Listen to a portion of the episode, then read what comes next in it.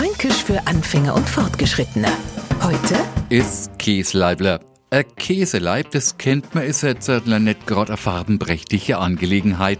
Es sei denn, es ist ein Rockfor und hat er wenigstens ein paar blaue Tupfer. Ansonsten kommt uns ein Leib Käse eher so ein wenig blass daher. Das haben wir ganz genau beobachtet. Und weil wir auch unsere Mitmenschen genaueste Aufmerksamkeit schenken, sofort erkannt, es gibt auch menschliche Käsleibler. Und zwar solche, die sogar im Sommer äh, so aussehen, als wenn es kein einzigen Sonnenstrahl an die Haut lohnt. Entweder weil sie es nicht vertragen oder mahnen, Japaner, sie wären Graf Dracula im Däden bei Helligkeit zu Staub zerfallen.